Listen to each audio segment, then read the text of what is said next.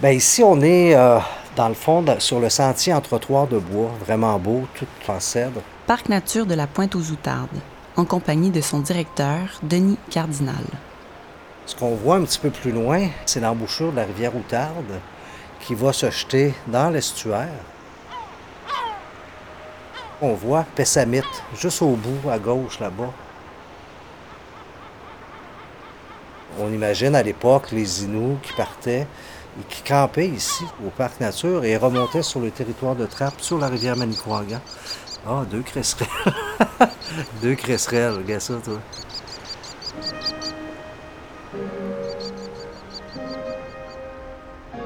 Sur la route de la côte nord. Épisode 2 Manicouagan.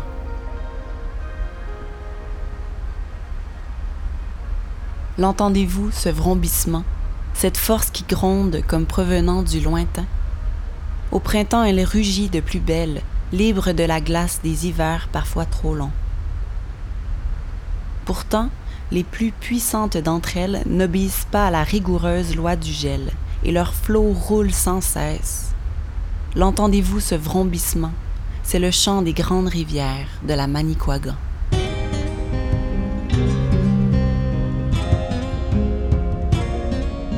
On sera surpris de sentir l'odeur de la découpe du bois là où l'air sent le sel. Mais le lien entre la forêt et la mer est très concret dans cette région. Il n'y a pas si longtemps, on pouvait apercevoir les draveurs danser sur les pitounes le long des rivières, au risque de leur vie, pour amener ces troncs d'arbres jusqu'à l'importante usine de pâte et papier de Bécomo. La route 389 perce le continent vers des contrées nordiques, creuses et sauvages. Pourtant, elle cache des merveilles de l'ingénierie, à commencer par le château de béton du barrage Daniel Johnson. Un monstre capable de retenir à lui seul toute la force de la nature.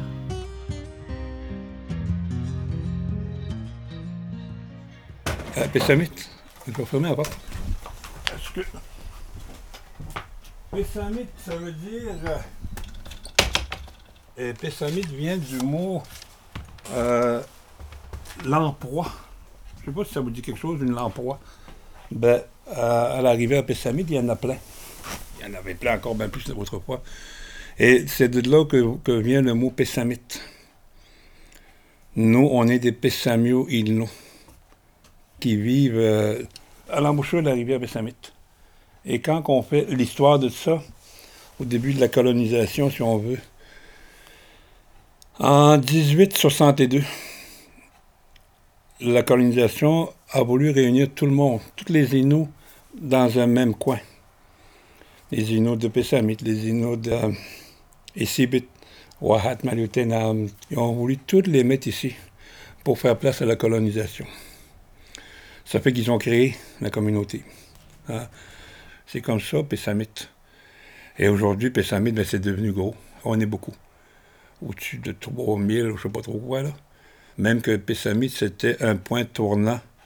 Toute l'économie de la Côte-Nord a passé par ici. Là, on parle du début du siècle dernier. Les années euh, fin 18, fait début 1900. C'est ça.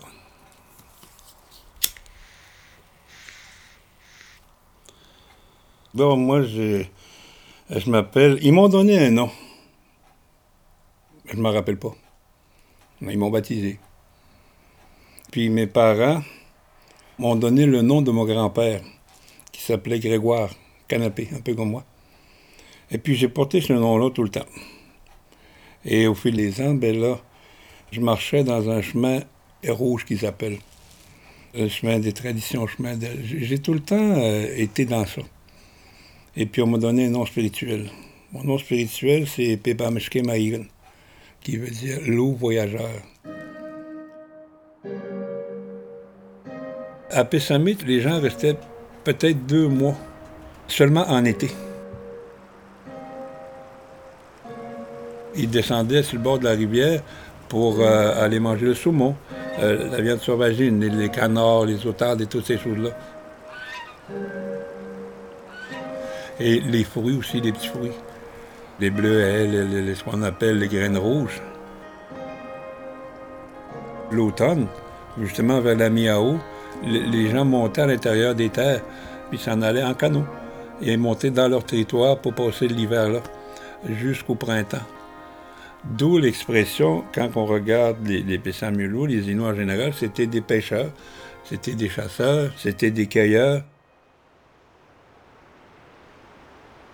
La péninsule Manicouagan euh, comprend trois villages, Toustard, Pointe-le-Bel et Ragno, sans oublier Pointe-aux-Jutard, évidemment.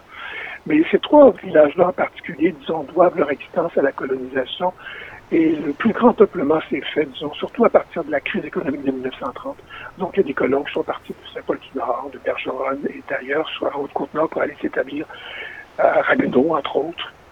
Et euh, ce sont des, endroits, entre autres, qui étaient fréquentés par les Amérindiens. Pointe-le-Bel, c'était le cas. On dénote la présence d'Autochtones qui remontent à plus de 6000 ans. Ragueneau, c'était pareil.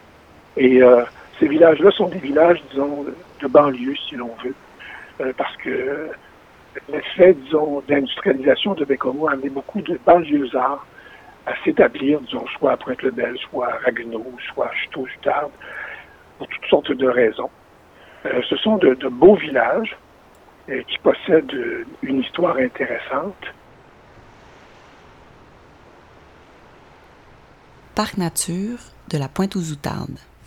On pourrait passer en revue tellement de plantes c'est quoi cette plante-là? Ça sert à quoi? Est-ce que c'est comestible? Ça, ça fait des petits fruits qu'on appelle des petites pommes rouges, par exemple.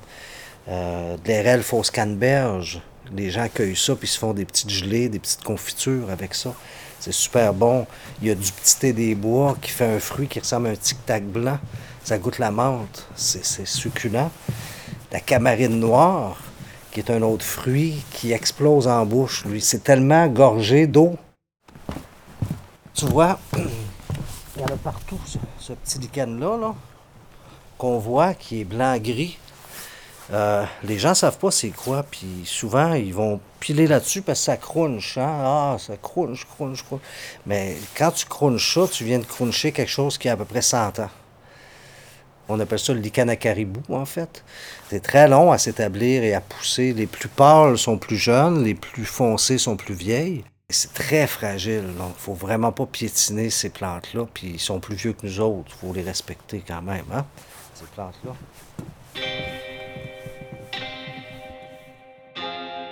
C'est un parc unique, oui, dans le sens où euh, il y, a tellement d'écosystèmes, neuf écosystèmes complètement différents dans à peine 2 km de superficie, très représentatif d'un ensemble de la côte nord.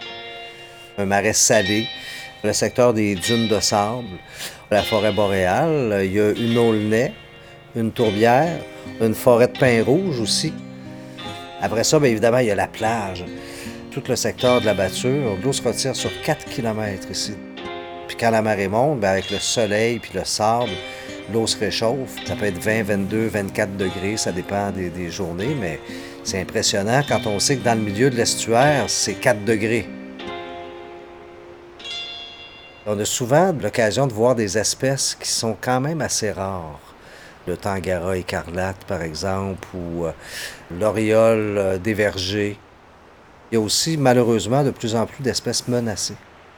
La plus grande menace pour les espèces, pour les oiseaux en particulier, c'est la destruction des habitats, des écosystèmes.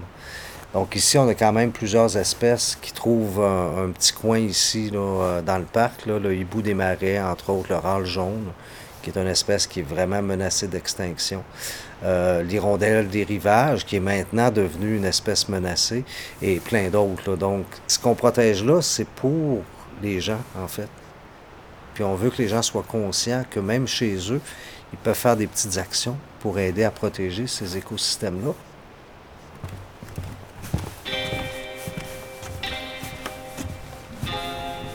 Oh, on sent le vent, sens-tu?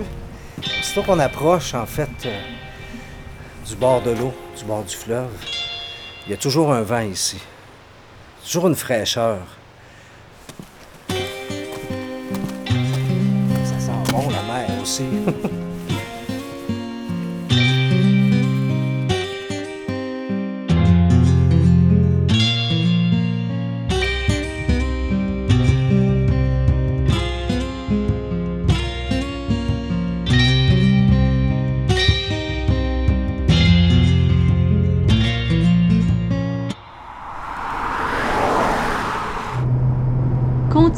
sur route 138 jusqu'à Bécomo.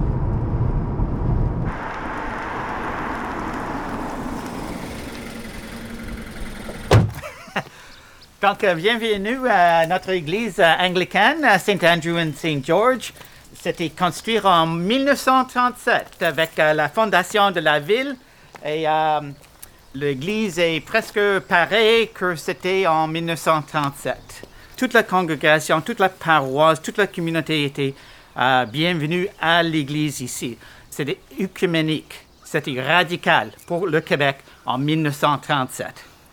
C'est vraiment une architecture anglaise, toute construite en bois euh, en six semaines.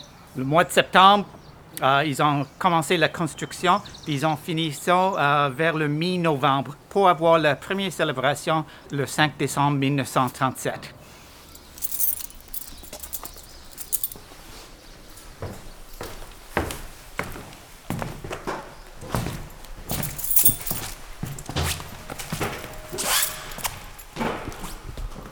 Euh, c'est vraiment euh, fait euh, en bois, des grandes arches en bois. et dans le vitrail, on trouve des animaux de la côte nord.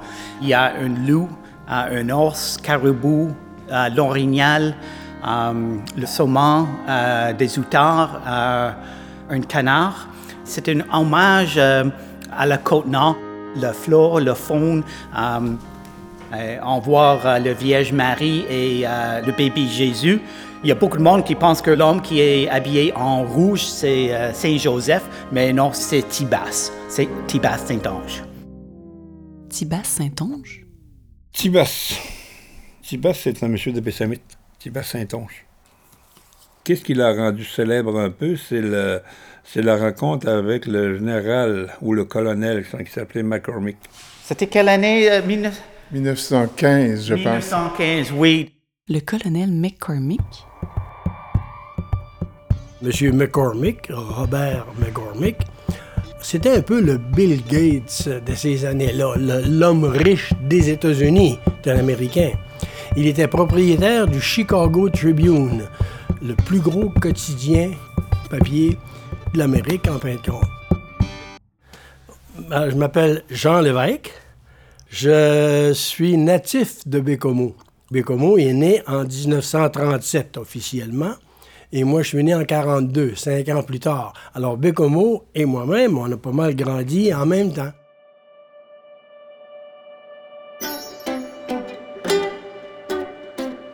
Le territoire ici, euh, il est très important car n'eût été d'un montagnier, peut-être que ça ne se serait pas développé. Alors, M. McCormick, oui, il en vend des journaux de plus en plus, puis ça marche. Chicago Tribune, c'est ce qu'il y a de plus gros aux États-Unis. Il en rend de l'argent. Il ne se penche même plus pour le ramasser, tellement il y en a. Ben, McCormick, il va manquer de papier pour faire ses journaux. Ben, 1912 exactement, il se fabrique une usine de papier à Toll, pas loin des chutes Niagara, là, tout va bien, on applaudit, c'est merveilleux. McCormick a son moulin à papier avec cinq machines et c'est reconnu mondialement comme étant euh, le top de la modernité comme usine pour l'époque, 1912. Mais il y a des problèmes, McCormick, avec le gouvernement ontarien. Il y a tellement d'agacement au niveau de la possibilité d'aller chercher du bois que l'envie d'aller chercher du bois ailleurs est très forte. Mais les forêts boréales, c'est grand, ça va au Québec, ça monte jusqu'au Père Noël en haut. Il, y en a des épinettes noires puis du bois. À une certaine époque, disons, le gouvernement du Québec, sous M. Tachereau, je pense, a décidé, disons, de, de mettre en vente à l'encan les concessions forestières qui avaient le long de la rivière Manicouagan. Alors, il vient reluquer du côté du Québec. Puis le Québec, ça grève de faim. La côte nord, là, c'est vraiment pauvre. Pauvre comme on a de la peine à imaginer aujourd'hui, là. La Côte-Nord, des belles rivières, toutes plus belles l'une que l'autre. Parce que quand on parle de couper du bois, on parle de le faire flotter dans la rivière, la drave pour l'amener à l'usine en quelque part. C'est, c'est comme ça que ça marche. Mais sont belles les rivières, sont la Manicouagan, la rivière Outarde, partout. Alors, 1915 à peu près, il vient chercher du bois au Québec. Il commence. Il va à Shelter Bay. Shelter Bay s'appelle aujourd'hui Port-Cartier. Mettre le bois dans des bateaux, puis envoyer le bateau jusqu'à Torol en Ontario pour nourrir le moulin qui est là-bas. Mais le gouvernement québécois, hey McCormick, pourquoi tu te fais pas un moulin à Côte-Nord? Choisis-toi une belle rivière à ton goût. Promène-toi un peu, t'as de l'argent, regarde ça. Nous autres, on t'aime, hein? on n'a pas. Ça va faire travailler notre monde. Et ça, ça a germé dans l'idée de McCormick. Il a fait une proposition qui a été acceptée. En plus, McCormick, de par sa mère, parlait français. Il avait un immense respect pour la langue française. Dans les premières années à Bécomo, la plupart des communications officielles se faisaient principalement en anglais, mais c'était quelqu'un qui était capable d'imposer le français aussi à ses invités, ou de leur parler en français par respect pour les gens qui étaient autour de lui. Il a fait un discours pour l'ouverture de la création du projet, et puis dans son discours, il a terminé en français seulement. Ils étaient tous des Américains puis des, actionnaires. Il n'y avait à peu près pas un qui parlait français. Il finit son discours rien qu'en français. McCormick, un Américain qui parle de même, pas un Lévesque, là. McCormick. Fait que ça y plaisait l'idée d'avoir une usine au Québec où les travailleurs parlent français. Bon, il y avait un côté émotionnel là-dedans. C'était un grand. C'était un homme d'affaires, mais c'était un grand émotif. Il marchait toujours par émotion. Même après que ses conseillers il avait dit ça va être comme ça, ça va être comme ça, il réfléchissait un peu. non, ça va être par là, puis ça va être comme ça. C'était comme un roi, là, tu sais. C'était un géant. Hein? Colonel McCormick était un homme très, très grand pour ces années-là. Euh, souvent, euh, les hommes dans, les années 30, début 30, là, c'était pas des grands, grands hommes, là. C'était 5 pieds 5, 5 pieds 4, 5 pieds 6. Et lui, mesurait 6 pieds 4. Sur les photos, tu vois une grande tête qui dépasse tous les autres, là. Ça, c'est McCormick.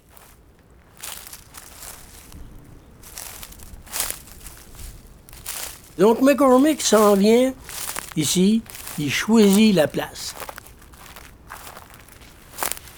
C'était un homme qui avait besoin d'aller toucher directement, qui avait besoin d'aller voir directement. C'était un homme d'action. Donc, il est allé euh, pour vérifier, disons, quelle était la possibilité forestière. On parlerait comme ça aujourd'hui. On est rendu aux abords du lac Pasteur. Il n'y a rien d'autre ici que des belles rivières, des épinettes, puis des montagnes, puis des montagnes. Et euh, c'est à ce moment-là, disons, en 1915, lors d'une excursion en forêt, qu'il s'est égaré. Et déjà à cette époque, c'était le début de l'hiver. Quelle place que le McCormick? Ben, je sais pas, il était allé aux toilettes, je pense. Oui, mais on est allé, puis il n'est pas là. Ah, on a encore perdu le bonhomme. McCormick, il est dans le bois, il est perdu. Il trouve plus son chemin. Il a paniqué, il a eu peur. Pour pouvoir se situer, il a monté dans un arbre tout simplement, et c'est là qu'au loin, il y a vu un camp éclairé. Et chanceux le monsieur, c'est le camp de Pierre Tibas Saint-Onge. Grâce à Tibas, ben, il a pu être hébergé puis euh, rester en vie surtout. Tibas l'a trouvé en forêt, puis là, il a pris soin de lui. Et là, il va lui fournir des couvertures chaudes, du thé chaud. Puis euh, il faisait bien trop mauvais comme tempête pour retourner à Port-Cartier, à Shelter Bay dans le temps. Ça fait qu'il a dormi là. McCormick a marqué. Je n'ai jamais de toute ma vie rien mangé d'aussi bon que ce que Tibas m'a offert. Hey, McCormick, là, c'était le milliardaire des États-Unis. Il connaît ça, la nourriture, puis tout ce qui est fancy. Il marque j'ai jamais rien mangé dans toute ma vie. Bon, on comprend qu'il y avait probablement faim, puis tout ça, mais quand même. Et chaque fois que McCormick parle de Tibas, il parle de mon ami Tibas. Il dit pas ça pour personne sur la Terre. Pour McCormick, ça équivaut vraiment à lui avoir sauvé la vie.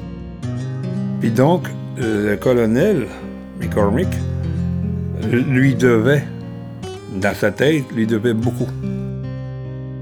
McCormick, là, il veut être reconnaissant pour ce que Tibas a fait, là. Tibas Saint-Ange est, est incorporé dans le vitrail comme une, euh, un geste d'amitié.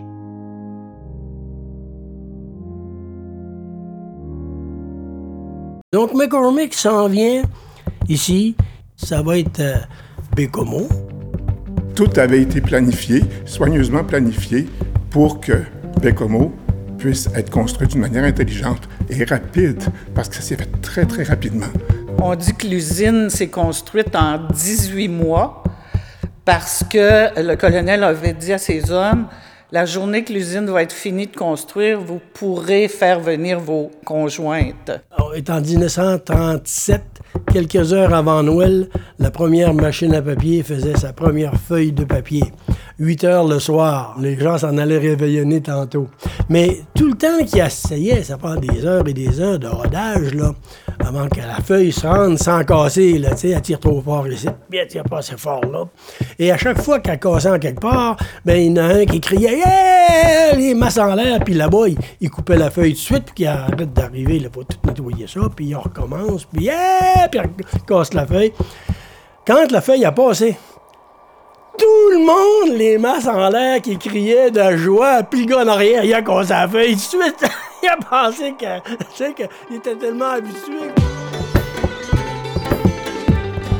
Tout le monde parlait d'une usine à Bécomo. Ils vire à 1700 pieds par minute. Les gens venaient de partout pour venir voir ça. C'était phénoménal.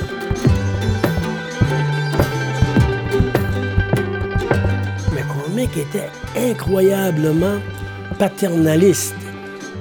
Il aimait les gens de Bécomo. Il a mis de l'argent, il a mis de l'argent les dix premières années de Bécomo pour que ça marche. Lui, il disait, je veux pas avoir un travailleur qui arrive de Rimouski, puis New Carlisle, il vient faire une passe d'argent, puis il s'en retourne sur sa ferme, on l'a perdu. Je veux pas ça. Je veux du monde qui s'en vienne ici, qui s'achètent une maison avec leur famille, leurs enfants, qui s'installent, puis leur nouvelle vie, c'est ici. Donc, ça me prend une ville accueillante. Donc, il a mis énormément d'argent pour les églises, pour les écoles, pour les centres récréatifs. On a parlé du grand, grand vitrail qui représente euh, tous les animaux de la Côte-Nord. Mais ce que je trouvais intéressant ici, c'est les deux vitraux qui représentent la vie d'un travailleur forestier et euh, le deuxième, les loisirs d'un travailleur après la journée de travail. Alors on ouvre très très grand le territoire. La côte nord, là, les plus grands projets, c'est la côte nord qu'ils ont eu. Si tu penses seulement à l'hydroélectricité, les grands barrages, ça a été de très très grands projets. Manic 5, en fait, le barrage Daniel Johnson, comme on l'appelle, premièrement, c'est le barrage le plus grand au monde de son type, donc un barrage à voûte multiple et à contrefort.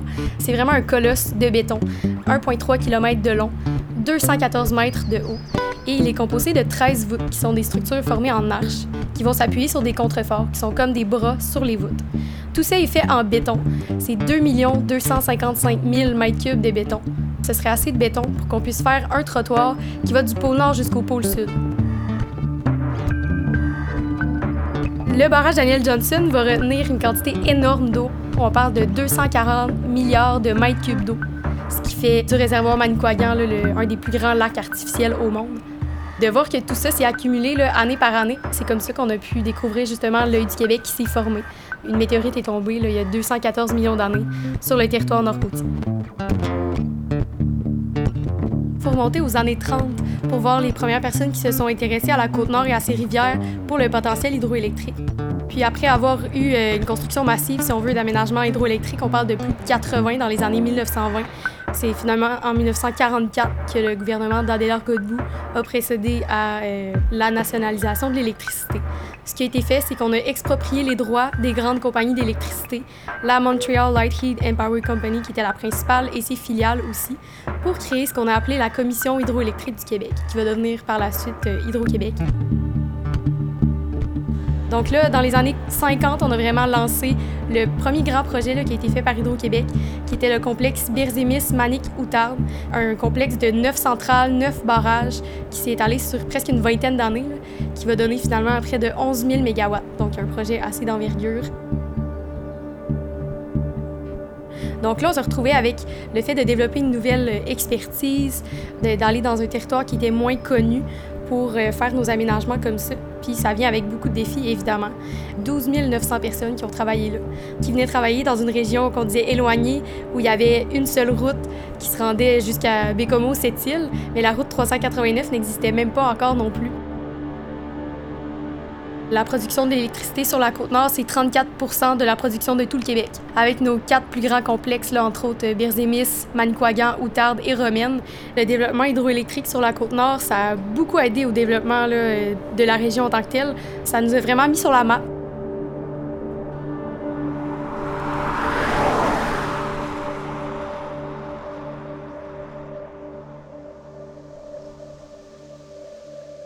Continuez sur route 138 en direction de Franklin. Franklin est né de l'industrie forestière dès 1918. L'ancien bras droit de Meunier, qui euh, effectuait des coupes forestières sur les Anticosti, est devenu copropriétaire d'une compagnie qui s'appelait la Franklin Lumber and Pulpwood Company. Alors, ils exploitent 72 000 carrés desservant la rivière Sheldrake à Franklin. Et euh, il rencontre diverses difficultés parce que la topographie, disons, se prêtait mal au lieu. Il n'y avait peut-être pas aussi l'argent qu'il fallait. Et à ce moment-là, ce monsieur-là connaissait, disons, le colonel McCormick parce que M. McCormick, disons, fréquentait les anticostiers, avait besoin de bois. Et à partir de 1920, l'Ontario Paper s'installe à Franklin.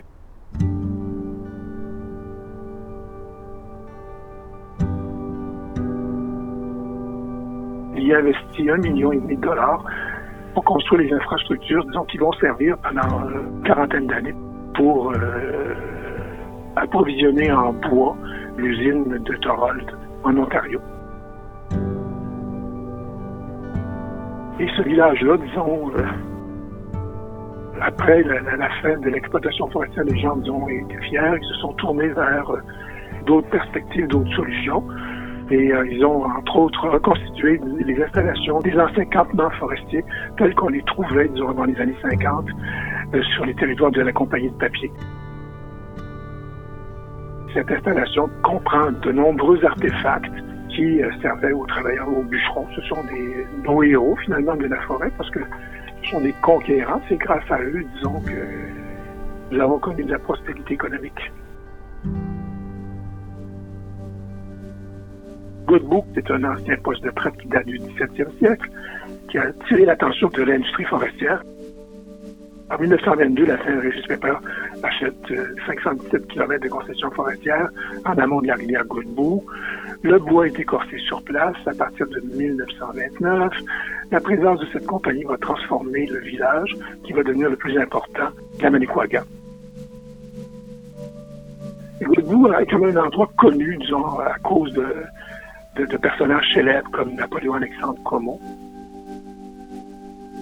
Mysterio, dans un de ses romans, a baptisé le roi de la Côte-Nord en décrivant ce personnage, ce haut personnage.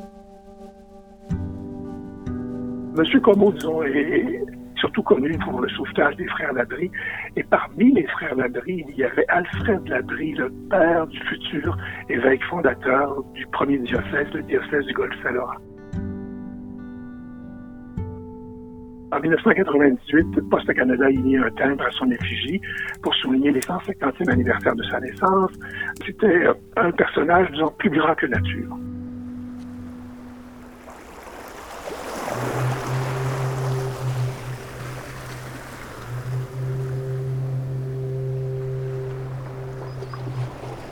Une tour rayée blanche et rouge se dresse sur le roc des berges de Pointe-des-Monts.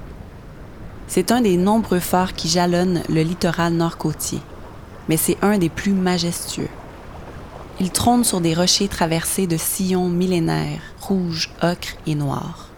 Des sillons provenant du magma volcanique, de l'ère glaciaire. Le Saint-Laurent est une route difficile pour les marins qui rencontrent des récifs et des anses, de grands vents et des courants contraires. Le phare se tient toujours là, immense et rassurant, encore prêt à nous montrer le bon chemin. Jacques Cartier s'est arrêté à Pointe-des-Monts.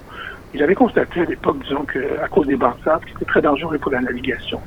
Donc, il y a eu beaucoup de cartographies qui ont été réalisées. Et à un moment donné, disons, euh, en 1805, la Chambre d'Assemblée du Bas-Canada créé ce qu'on appelait la Maison de la Trinité. Et c'est elle, donc, qui, à partir de 1826, a décidé de, de construire des phares sur trois sites, entre autres la Pointe des Monts. Il y a des légendes qui circulent autour de Pointe des Monts, entre autres la légende du serpent de mer. Un des gardiens, euh, Louis Ferdinand Fafard, va tenir le phare pendant 82 ans. C'est assez extraordinaire. Euh, il raconte à son supérieur, disons que les marins sont effrayés par une espèce de, monstre euh, marin qui mesure euh, 30 mètres de long et qui euh, suit de près les canons des chasseurs pour manger les dépouilles des loups marins.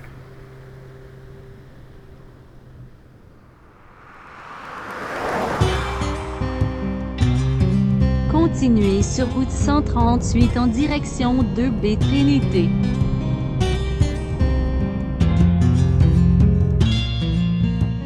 La Trinité est un village de pêcheurs jusqu'en 1928, puis ensuite ça devient un village forestier avec l'implantation d'une nouvelle compagnie. Mais c'est aussi un lieu où s'est produit plusieurs naufrages. Et parmi ceux-ci, euh, un qui a beaucoup retenu l'attention, c'est celui du Elizabeth Murray, un navire, un des quatre navires de, de, de, de Sir William Phipps qui revenait de sa tentative d'envahir le Québec et qui s'est échoué, disons, euh, allant au boulot au large de Trinité. Euh, cette épave-là, elle est très intéressante parce que c'est la plus ancienne épave de navire trouvée à ce jour au Québec. C'est une fenêtre ouverte, disons, sur la vie du 17e siècle en Nouvelle-Angleterre. Donc, euh, de la cuillère aux décorations. On a retrouvé euh, comme ça 5500 artefacts, sans parler des concrétions, qui sont toujours au- en sous-étude au Centre de conservation du Québec.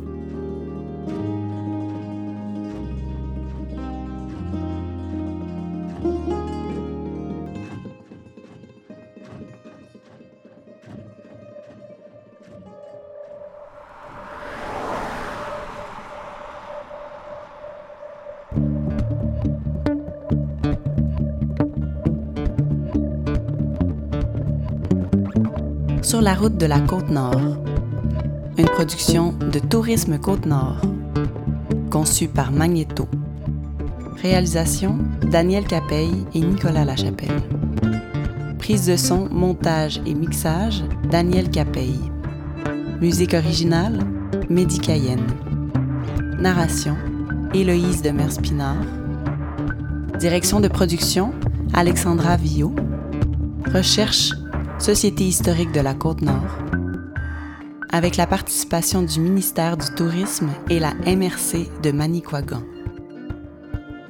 Avec, dans ce deuxième épisode, Denis Cardinal, directeur du parc nature de la Pointe aux Outardes, Grégoire Canapé, guide spirituel Inou, Stephen Corner, conservateur de l'Église anglicane de Bécomo, Raphaël Ovington, président de la Société historique de la Côte-Nord. Viviane Richard, conseillère municipale à Bécomo. Jean Lévesque, conteur extraordinaire. Noémie Tremblay, guide animatrice chez Hydro-Québec. Poursuivez la route avec nous dans les prochains épisodes.